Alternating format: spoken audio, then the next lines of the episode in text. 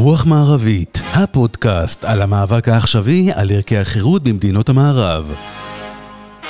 עורך ומגיש, אריאל ויטמן. שלום לכם, מאזינות, מאזינים, ברוכים הבאים לרוח מערבית, הפודקאסט שדן בערכי, על, באתגרים על ערכי החירות במדינות המערב. אני אריאל ויטמן, והיום אנחנו נדבר על בית המשפט העליון האמריקאי ופסיקתו האחרונה בעניין שביטל בעצם את אה, הלכת רו וי וייד. אה, בעצם בית המשפט העליון לאחרונה קיבל, אני, אנחנו, לפני כשבוע, בית המשפט העליון האמריקאי ביטל בהחלטה תקדימית והיסטורית את ההחלטה משנות, משנות ה-70, שבעצם עיגנה באופן פדרלי וחוקתי את אה, הזכות להפל, להפלות, אה, והפכה את הנושא שעד אז היה בסמכותה של כל מדינה ומדינה לקבוע את הגבולות ואת, ה, אה, ואת ההגדרות שלה ואת ההגבלות כפי, ש, כפי שאזרחיה רואים לנכון, אה, בעצם הפכה אותו לנושא פדרלי אה, אחיד. אה, לאורך כל השנים היה, גם אז, לא רק, אה, וגם, והפסק הדין הנוכחי אה, של הרוב אה, בעצם הזכיר את זה, שגם תומכים של זכות האישה על גופה והזכות להפלות דיברו על כך שהפסיקת רוע הייתה מאוד מאוד בעייתית, במובן הזה שהיסודותיה היו מאוד ראויים. אנחנו נדבר על זה בהמשך, אבל בגדול זו הייתה פסיקה מאוד ככה יוצאת מן הכלל. אמ, ולאחר מכן היא גם אה, קיבלה איזשהו משנה תוקף בפסק דין קייסי בשנות ה-90. אמ, אה, כבר כחודש, ואפילו קצת יותר מפסק הדין עצמו, אמ, באופן תקדימי, ברמות כאילו שלא היה דבר כזה בהיסטוריה של הברית, מישהו הדליף את טיוטת פסק הדין אה, לתקשורת, לאתר פוליטיקו, מה שגרם לסערה כבר לפני חודש, חודש לפני פסק הדין שפורסם. שפורסם רשמית. אה, הדבר גרם להפגנות מטור... ממש גדולות ליד בתי השופטים, לאיומים על החיים שלהם. חלק מהשופטים אה, של העליון האמריקאי נכנסו לממש, התחבאו. אה, כשבוע לפני פסק הדין הרשמי, השוטרים תפסו אדם, מפגין בעצם, שהגיע לרצוח את אחד השופטים, את השופט קוונו, היה ברשותו אקדח.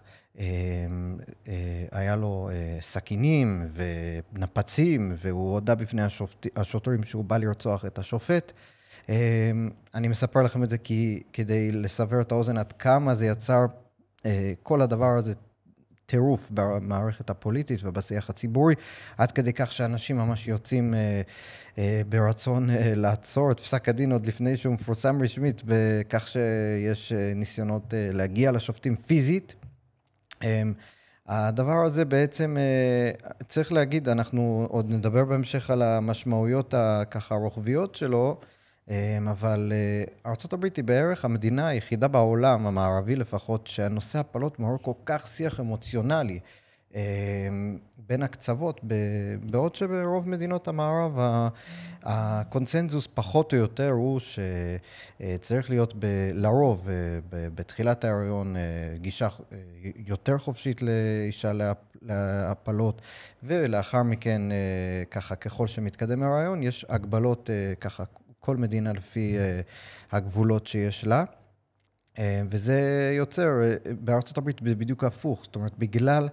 אה, שיש, אה, בגלל שזה הפך לנושא פדרלי של one size fits all, של איזשהו חוק אחד לכולם, לא משנה אם אתה יותר, מדינה יותר דתית, פחות דתית, מדינה יותר ליברלית, פחות ליברלית, מדינה יותר שמרנית, פחות שמרנית, בסוף זה יצר סוג ממש כמו סיר לחץ, שכל אחד מנסה להשפיע על השופטים, על בית משפט, על המערכת הפדרלית. אה, במקום אה, בתוך המדינה שלו, וככה, אה, וזה הגדולה גם של ארה"ב, שהרצון היה תמיד להפוך את הדברים ליותר לוקאליים. ככל שהוויכוח הוא יותר לוקאלי, הרצון, הכוונה היא שהדברים עובדים יותר טוב, וכאן זה בדיוק הפוך קרה, ואנחנו רואים את הדבר העצום שזה יצר. מה גם שבמדינה שהיא מאוד מקוטבת, גם כך, נושא שהוא כל כך שנוי במחלוקת, ברגע שהוא מתפוצץ בשעה כזאת, דקה לפני בחירות האמצע בארצות הברית, ודקה אה, אחרי שהיה נשיא רפובליקני שמינה אה, אה, שופטים, את, את, בעצם את השופטים שעשו את הדבר הזה בעליון, זה יוצר ככה קיטוב מטורף. אבל בגדול אנחנו קודם כל רוצים לדבר על המשמעויות החוקתיות, מאיפה זה בא, מה זה בא. לשם כך אנחנו רוצים לדבר עם האורח שלנו, דוקטור שוקי שגב. דוקטור שגב הוא מרצה בכיר בבית הספר למשפטים במכללה האקדמית נתניה, מרצה מן החוץ בפקולטה למשפטים של אוניברסיטת בר אילן. אה, דוקטור שגב הוא מומחה, אה, לימד כמובן גם בתל אביב ובאוניברסיטת חיפה, אה, בבינתחומי. הוא מומחה לתיאוריה חוקתית, ביקורת שיפוטית, פילוסופיה של השפיטה ומשפט ציבורי. ודוקטור שגב למד ב... אה, בארצות הברית, ב, אה, והוא, ואנחנו עוד נוסיף בהמשך. אני פשוט, הטייטל שלו כל כך ארוך ואפשר להמשיך עד אין סוף. אז קודם כל, אה, אבל ניגש ישר לעניין. דוקטור שוקי שגב, שלום לך, ברוכים הבאים לרוח מערבית. שלום לך, אריאל. אז קודם כל, דוקטור שגב, אנחנו, אני רוצה קודם כל להיכנס לעצם העניין. קודם כל, אם תוכל לתת לנו קצת מהרקע של מה בעצם השופטים קבעו את, בשבוע שעבר. מה... מה החידוש הגדול כאן? החידוש הגדול הוא בעצם שבית המשפט החזיר את, ה... את סוגיית ההפלות להכרעה של המדינות. כלומר, mm-hmm. החלטה של, שאותה עליה דיברת, החלטת רו versus וייד, ואחרי זה החלטה שאישרה אותה קייסי, בעצם הפכו את סוגיית ההפלות לסוגיה פדרלית, לסוגיה שמוכרעת גם על ידי החוקה, והעניקה כמעניקה זכות אה, חוקתית אה, פדרלית להפלות, mm-hmm. ולמעשה מה שהשופטים אה, עושים פה זה מחזירים את הגלגל 50 שנה אחורה, והסוגיה הזאת תחזור להכרעת המדינות, כל מדינה תכריע באופן אחר או באופן שהוא תואם להבנה של, בעיקר של המחוקקים של אותה מדינה, אני רק אוסיף שזו נקודה שלא מדגישים בתקשורת הישראלית וגם לא בתקשורת האמריקאית, כן. שההכרעה לא תהיה רק על ידי המחוקקים, כי בכל אה, אה, מדינה יש לנו גם בית משפט עליון, ולכל נכון. מדינה יש חוקה משלה, והוויכוח, ה debate בנושא הזה ימשיך, וגם הקרב המשפטי ימשיך, פשוט הוא מתפצל ל-50 קרבות אה, שונים. נכון, אני קודם כל צריך גם להעיר שמה שבטוח הוא ש... ואנחנו, אה, כמו שאתה אמרת, בתקשורת הישראלית לא מדברים על זה הרבה, זה שבעצם הפסיקה היא בכלל לא נגעה לאם הפלות צריכות להיות חוקיות או לא. היא פשוט אמרה שזה לא מתפקידו של... זה לא משהו שהחוקה מדברת עליו והיא לא צריכה להיות מוכרעת ברמה הפדרלית. זאת אומרת, אין כאן אה, מחר... אה, זאת אומרת, בית המשפט העליון לא אמר מחר כל ההפלות לא חוקיות בארצות הברית, נכון? כאילו, רק קודם כל בוא נסגור את זה.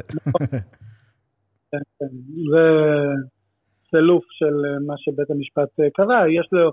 למה שבית המשפט קבע יש כמובן הרבה מאוד משמעות כן. מבחינה ציבורית, מבחינה פוליטית, מבחינה משפטית, מבחינה סמלית, אבל, אבל גם יש גם הרבה דיסאינפורמציה והרבה מניפולציה, כי כל צד גם יש לו אינטרס לצייר את ההחלטה בדרך שתתאים אחרי זה לאינטרסים הפוליטיים כן. והמשפטיים שלו. כלומר, דיברת על uh, בחירות האמצע שמתקרבות, נכון. הדמוקרטים בהחלט uh, מתכוונים למנף את ההחלטה הזאת mm-hmm. כמה שהם יכולים נכון. לטובתם מבחינה פוליטית, כדי שיהיה backlash אה, כלפי המחוקקים הרפובליקנים, בעיקר כלפי גם הסנטורים, ה, ה, ה, בעצם אחד הבתים הכי, אה, אה, אה, אה, שעליו יש הכי הרבה אה, מאבק, שליטה, אז זה הסנאט האמריקני, והסנאט האמריקני מפוצל היום חצי-חצי כמעט בדיוק,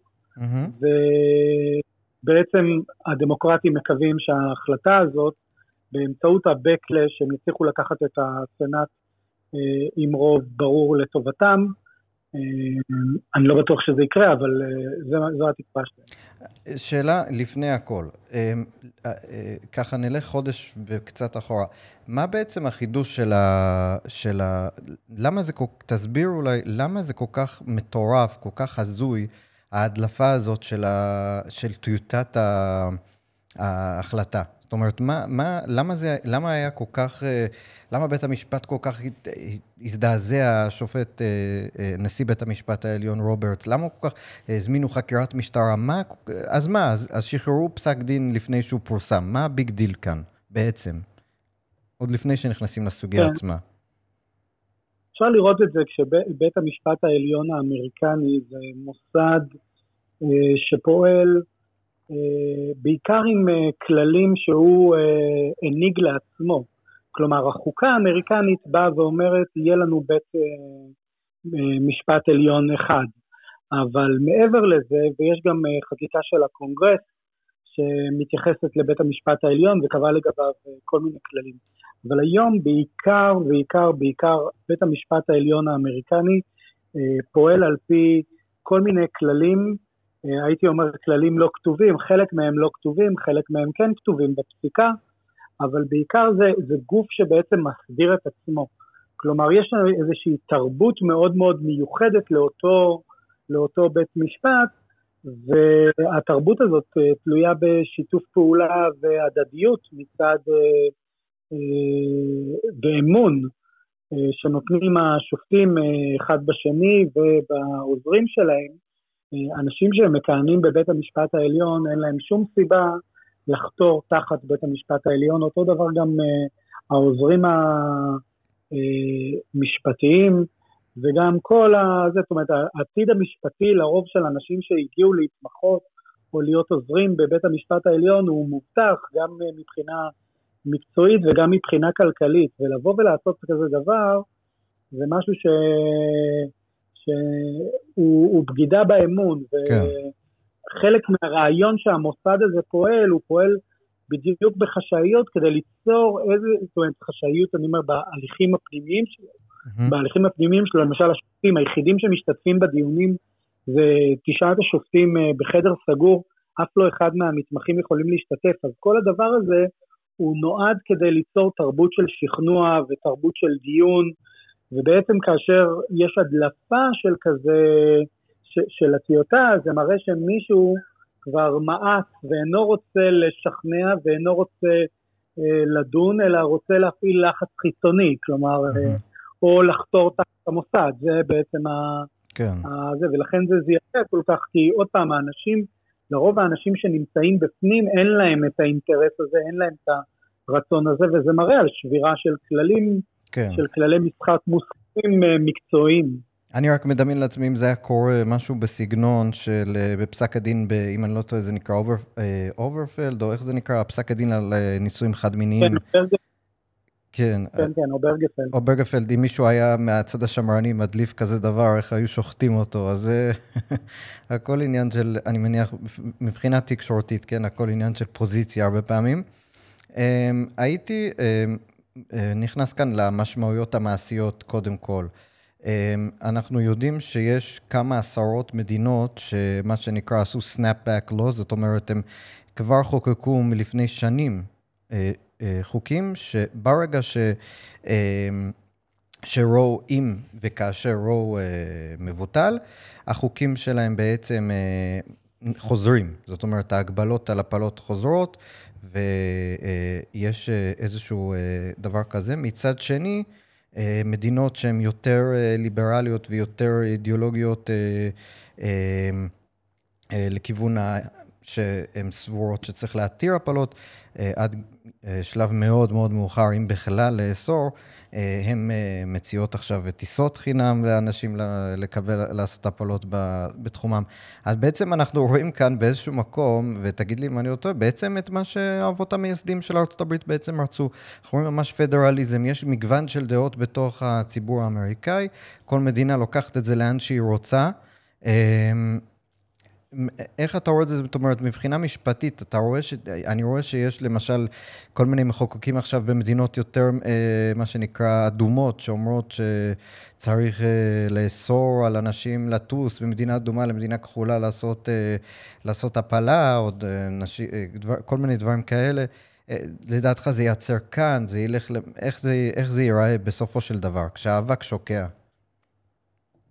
כן, קודם כל כשהאהבה תשקע, אנחנו נראה שבעצם התמונה היא מאוד מורכבת והיא רחוקה מלהיות אה, שחור ולבן. מה שכרגע אנחנו באמת רואים זה שבעצם 26 מדינות בערך אה, אה, ביקשו או מעוניינות היו לבטל את רוברס ווייד, כן. ביקשו מבית המשפט העליון, זאת אומרת, זה, אבל זו תמונה שהיא שחור ולבן וה, והתמונה היא הרבה יותר מורכבת, אני רק יאמר לגבי העניין הזה של האם אפשר יהיה לנסוע ממדינה אחת למדינה אחרת, כלומר זה היה מובן מאליו עבור הרבה אנשים שזה אפשרי, אנחנו רואים שבחלק מהמדינות כן מתכננים לחוקק כאלה חוקים, או שיש כאלה כבר חוקים, mm-hmm. למשל אה, טקסס או כיוצא באלה דברים, אבל למשל בתוך הרוב שביטל את רו, השופט קוונו, אה, בא ואמר שזה ברור שזה יהיה בלתי חוק,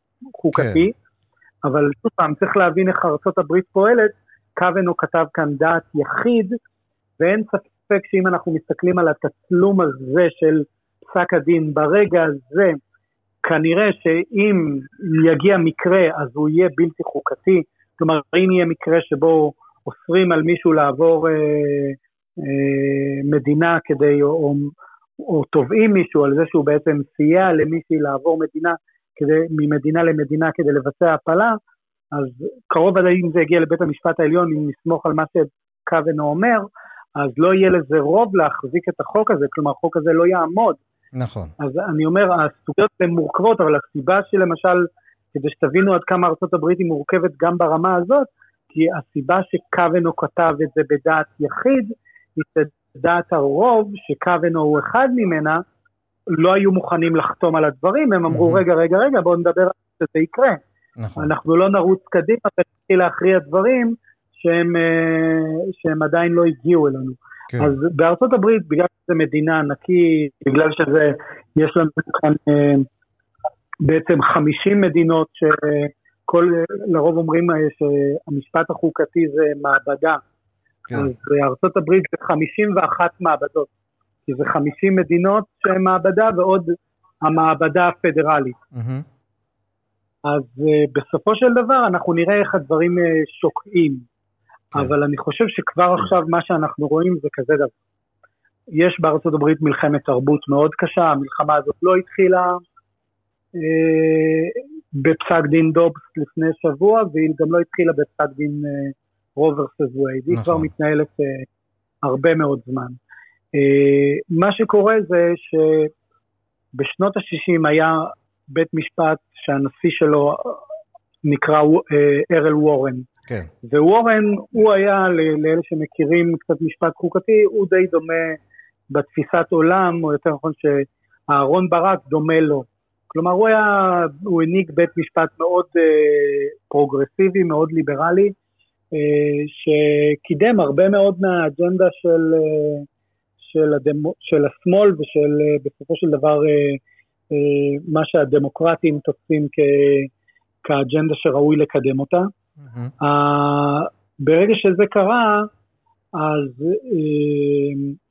למשל כשהיה את הבחירות של ניקסון, כבר ניקסון למשל הבטיח למנות שופטים שהם שופטים שמרנים, סטריק קונסרבטיב כאלה, שמרנים מובהקים.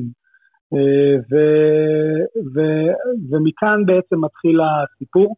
ב-73 יש לנו את ההחלטה של, של רו נגד וייד, אני חושב שההחלטה של רו נגד וייד היא פשוט, אה, זה כמו הסערה המושלמת, זה חיבור בין כל מיני שסעים בתוך החברה האמריקאית ויוצרים איזשהו קניון כזה רחב.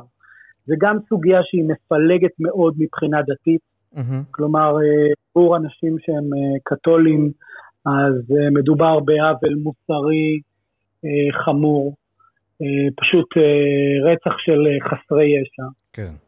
יש לנו כאן את כל הרעיון של כל, כל הצדדים הליברטריאניים, היותר שוק חופשי ולתת לדברים להיות מוסדרים מלמטה, אז בעצם יש לנו איזושהי רשות פדרלית, שזה בית המשפט העליון, שמה שדיברת קודם, one, one size fit all, כלומר כולם יהיו, ו, ויש לנו גם משהו שלקחו את ארה"ב כאילו ביום אחד ועברו, צריך להבין את ההחלטה הזאת של רוברט ווייד, זו החלטה בה בעצם 49 מדינות, היה שם אפילו אפשר להגיד אפילו 50, אה, אבל הפלות היו בעצם עבירה פלילית.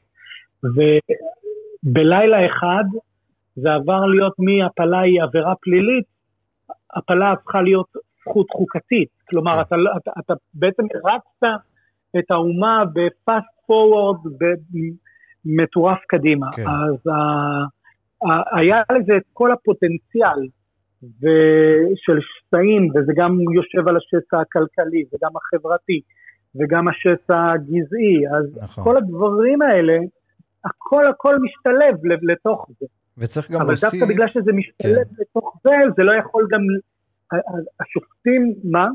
לא, אני אומר שאפשר, שאפשר גם להוסיף בהקשר הזה, וסליחה שקטעתי אותך, שרות ביידר גינזבורג, השופטת המנוחה, אמרה כמה וכמה פעמים, והיא לא נחשדת באיזה ימניות יתר או שמרנות יתר, שמבחינתה רו הייתה אולי טעות, או הייתה, היה בה סכנה מאוד גדולה, כי לטענתה, ואני חושב שזה גם נכון, רוב המדינות בארצות הברית היו בדרך להפוך, להקל הרבה יותר על אה, הפלות, ורוב ורסס וייד עשה, כמו שאתה אמרת, באבחת סכין, פשוט הפכה, עשה הכל בצורה אחידה, וגרמה להמון אנטי, ועצרה תהליך שהיא טענה שגם ככה היה מתרחש ברוב המקומות.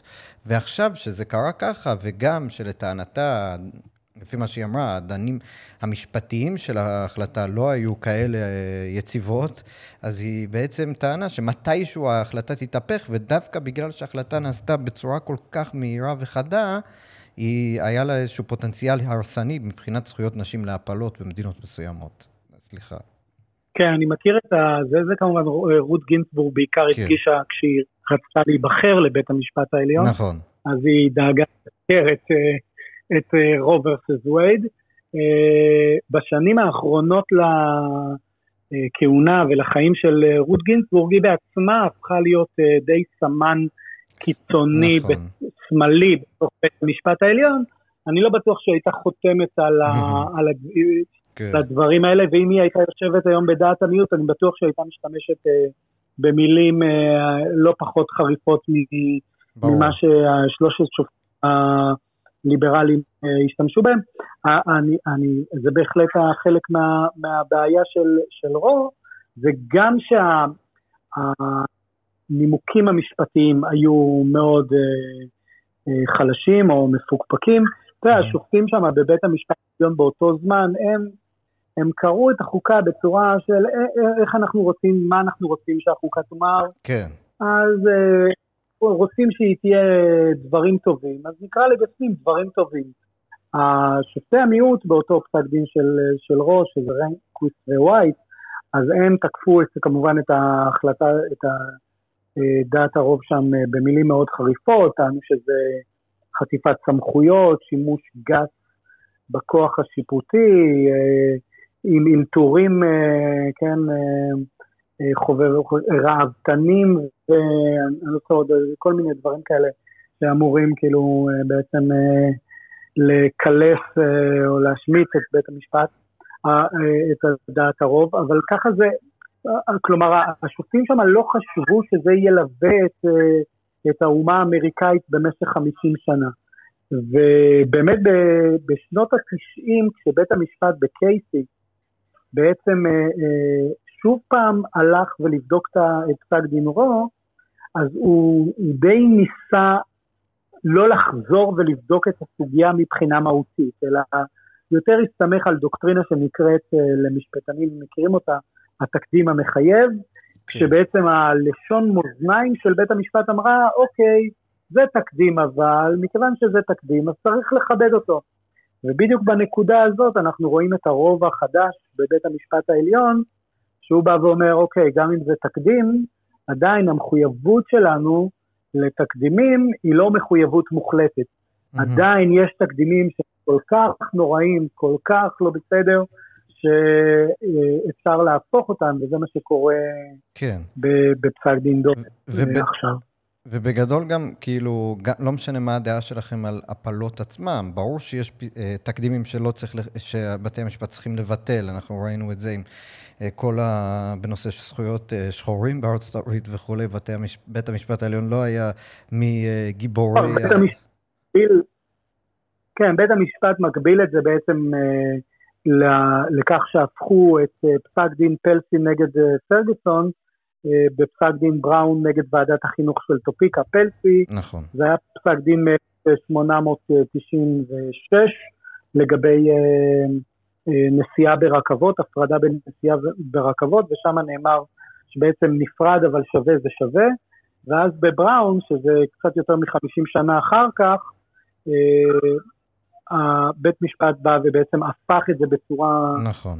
חזיתית, נפרד אבל שווה, זה לא שווה. אז בעצם הרוב החדש של דובס מקביל את עצמו למה שקרה אה, מול פלסי ובראון, בעצם הוא אומר, אנחנו הופכים את רו בדיוק כמו שהפכו את פלסי. נכון, ואני רוצה לשאול שאלה קצת בהקבלה אלינו.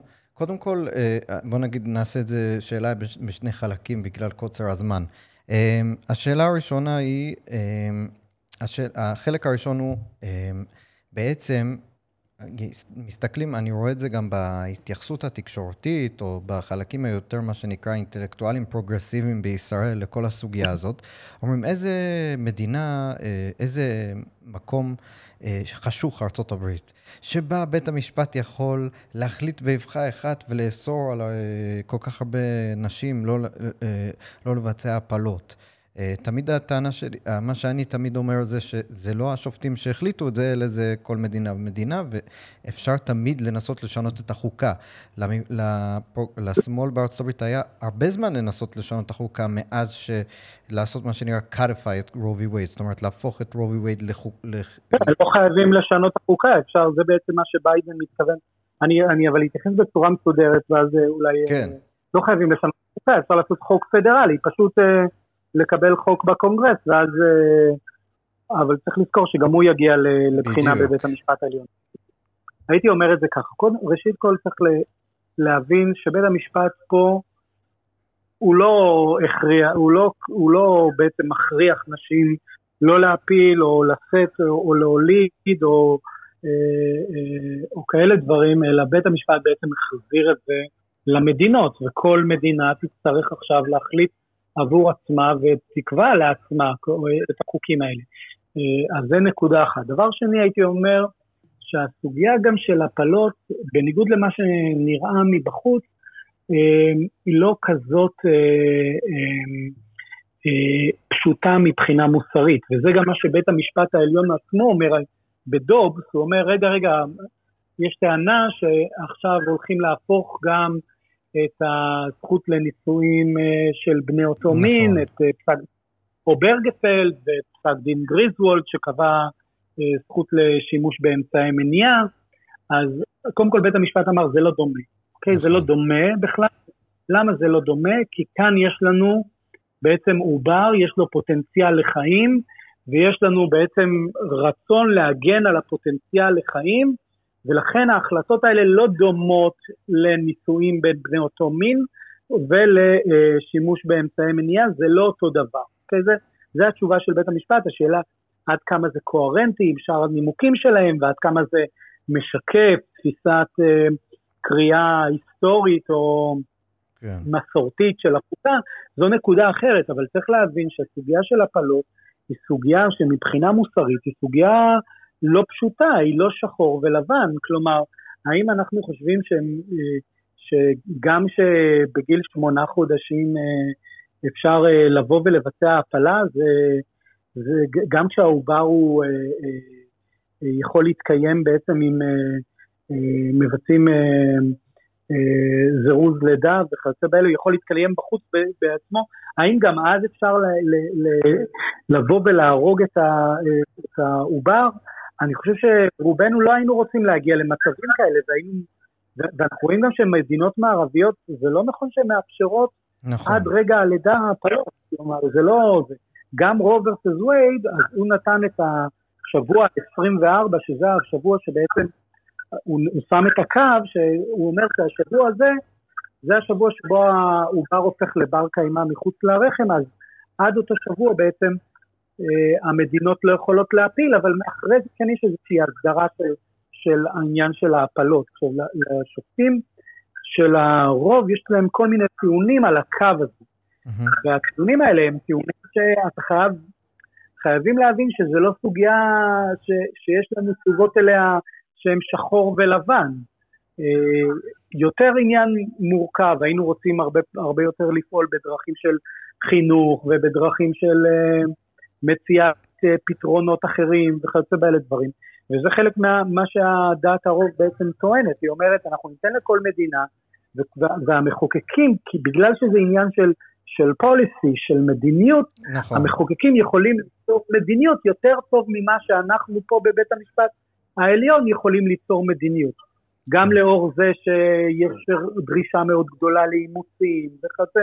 אז עוד פעם, זה הטיעון של בעצם דעת הרוב. אז, אז אני הייתי אומר, לבוא ולהגיד שמדינה, שארצות הברית היא מדינה חשובה, זה, זה שוב פעם להביט על הדברים מבחוץ ולראות רק איזשהו, כן. איזשהו צד אחד או כיוון אחד ולבוא ולהגיד, אני מכיר, ארצות הברית היא מאוד, מאוד מורכבת, ועוד פעם, יש שם, מאוד קשה לבצע כזה שיפוט, שיפוט אה, גורף, בלי לבוא ולהיכנס להסדרים בכל מדינה ומדינה, וגם להתייחס לזה שבסופו של דבר מדובר באיזושהי פדרציה של מדינה. כן, הייתי, שוקי, הייתי רק רוצה להוסיף משהו נוסף, אה, ככה על דבריך, זווית שהיא טיפה חורגת מהמשפט עצמו, ו- וזה בעצם האבולוציה של, המפלג... של השמאל האמריקאי. בשנות ה-90, ואפילו אחר כך, אני, יש, יש אפילו ציטוטים של ביידן מ-2006 ו-2007, וביל קלינטון כנשיא, ההתייחסות של השמאל האמריקאי להפלות הייתה תמיד, ביל קלינטון, אני חושב, התווה את המושג safe, legal and rare. זאת אומרת, תמיד האמריקאים, השמאל האמריקאי, הגם שהוא תמך בזכות האישה להפלות, תמיד הוא הסתכל על ההפלות ואמר, זה, זה necessary evil, זאת אומרת, זה, זה, לא, זה לא משהו חיובי לעשות הפלה, זה משהו שאנחנו צריכים כמה שיותר לצמצם את, ה, את כמות ההפלות שמתרחשות בארצות הברית, אבל מצד שני יש מקרים ואנחנו צריכים לאפשר לכל אישה לעשות uh, הפלה. גם ביידן אמר ב-2006 שהוא מתייחס, כל הפלה היא טרגדיה, uh, כל הפלה, כל אישה שמבצעת הפלה uh, זה סיפור עצוב, uh, ויש עוד uh, כל מיני דוגמאות כאלה, גם הילרי קלינטון דיברה ככה, בעלה, כמו שהזכרנו, אמר ככה גם. אה, וכיום ההתייחסות היא לחלוטין שונה, זה משהו מדהים שאתה שם את הסרטונים של ביידן של אז וביידן של היום, או של הילרי של אז והילרי של היום וכולי, אתה רואה משהו, אבולוציה ממש אה, כמעט הפוך. אתה רואה שממש יש אה, איזשהו, כמעט, הייתי אומר, כמעט, הפלות זה הדיפולט. זאת אומרת, כל אישה צריכה לעשות הפלות. זה עכשיו נהיה איזשהו סוג של בונטון כזה, אתה רואה בהפגנות, שלטים, every woman needs a abortion, ודברים כאלה, זה, זה מאוד מאוד שונה, השיח, אה, השיח אה, בשמאל האמריקאי, איך שהדברים, אני לא בטוח בכלל שביידן עצמו בכלל, אה, זה הדעה שלו, אני פשוט חושב שהוא מבין איפה ה base נמצא, והיועצים שלו אומרים לו איך לדבר עכשיו בצורה שונה מאיך שדיברו פעם. פשוט כי גם ביידן עצמו הוא איש קתולי והוא גדל במקום של, אה, בפנסילבניה, ששם היה, אה, היו מעמד פועלים מאוד דתי, אומנם אה, הצביעו דמוקרטים בגלל הוועדי העובדים, אבל הם לא היו, ה base הדמוקרטי לא היה חילוני, פרוגרסיבי ומעמד, מה שנקרא, גבוה, כמו שהיום. שזה הפך להיות ה base שלהם, ואני חושב שזה מאוד מאוד מראה על איפה שהם נמצאים, הרטוריקה השתנתה לחלוטין. אני, תגיד לי אם אתה מסכים איתי, אם לא, זה גם בסדר. הייתי מוסיף חידוד אחד. כן. מה שאנחנו רואים ב-20 שנה האחרונות, זה קודם כל קיטוביות, כלומר, נכון, נכון. רדיקליזציה, כל צד, בעצם הקטבים, גם של uh, המש, המפלגה הדמוקרטית וגם הרפובליקאית, אה, נכון. uh, מסוימת, הם, הם בעצם מכתיבים את הטון.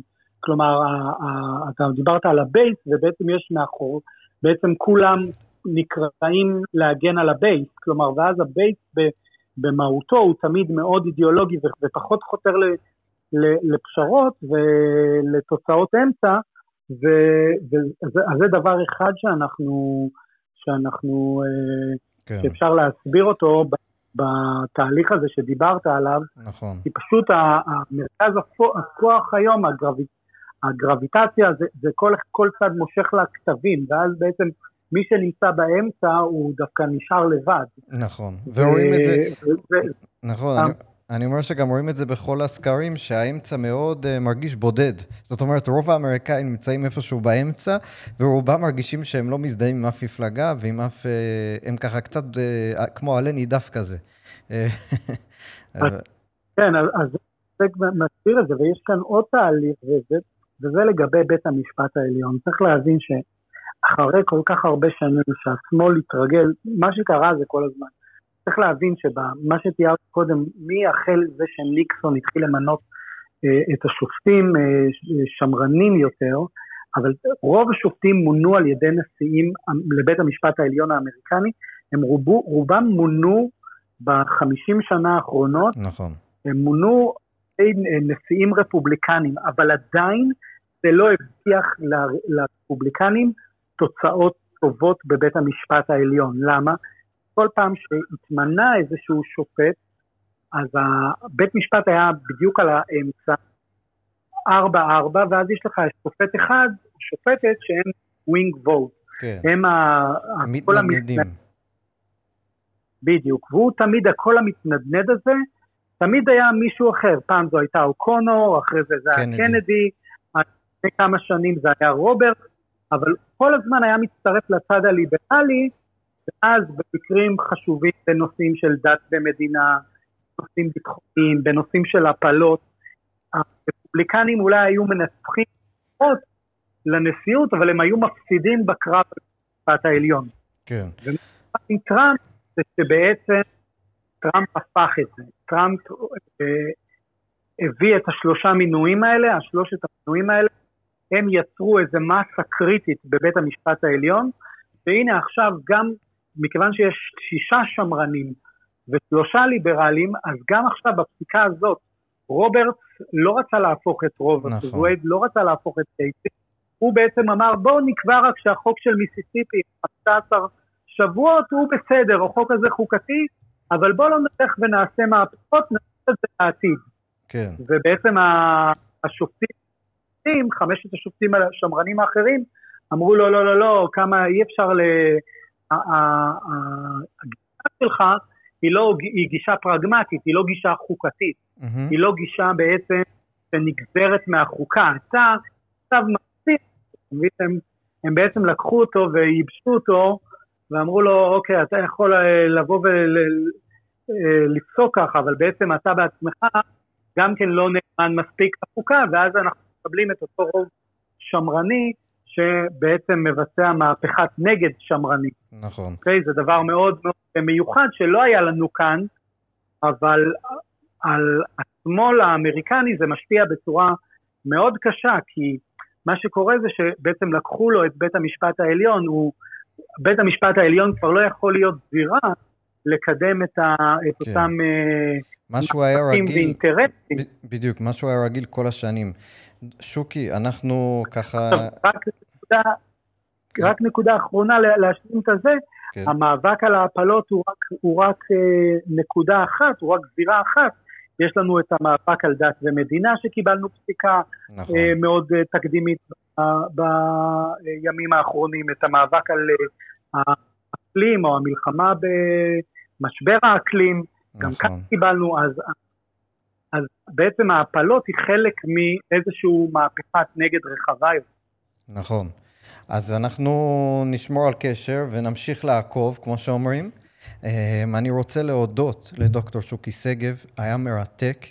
היה באמת מעניין, ואנחנו ככה, אנחנו צפויים, כמו שאמרנו, לראות את זה קדימה לקראת הבחירות, ואולי גם אחר כך, מתישהו גם uh, הנשיא אולי יצטרך למנות עוד שופטים, ואם הרפובליקנים uh, יצליחו להשיג איזושהי שליטה בסנאט, זה יכול להיות uh, מאוד מעניין. אז תודה רבה לך, דוקטור שוקי שגב. תודה רבה לכם, מאזינות ומאזינים, שהייתם איתנו ברוח מערבית, הפודקאסט על אתגרי העכשוויים של, של מדינות המערב. תודה רבה ליניב בנימיני בבי פודקאסטים, ותודה רבה לכם. תחפשו אותנו בספוטיפיי, באפל ובכל המקומות. רוח מערבית, הפודקאסט על המאבק העכשווי על ערכי החירות במדינות המערב. עורך ומגיש, אריאל ויטמן.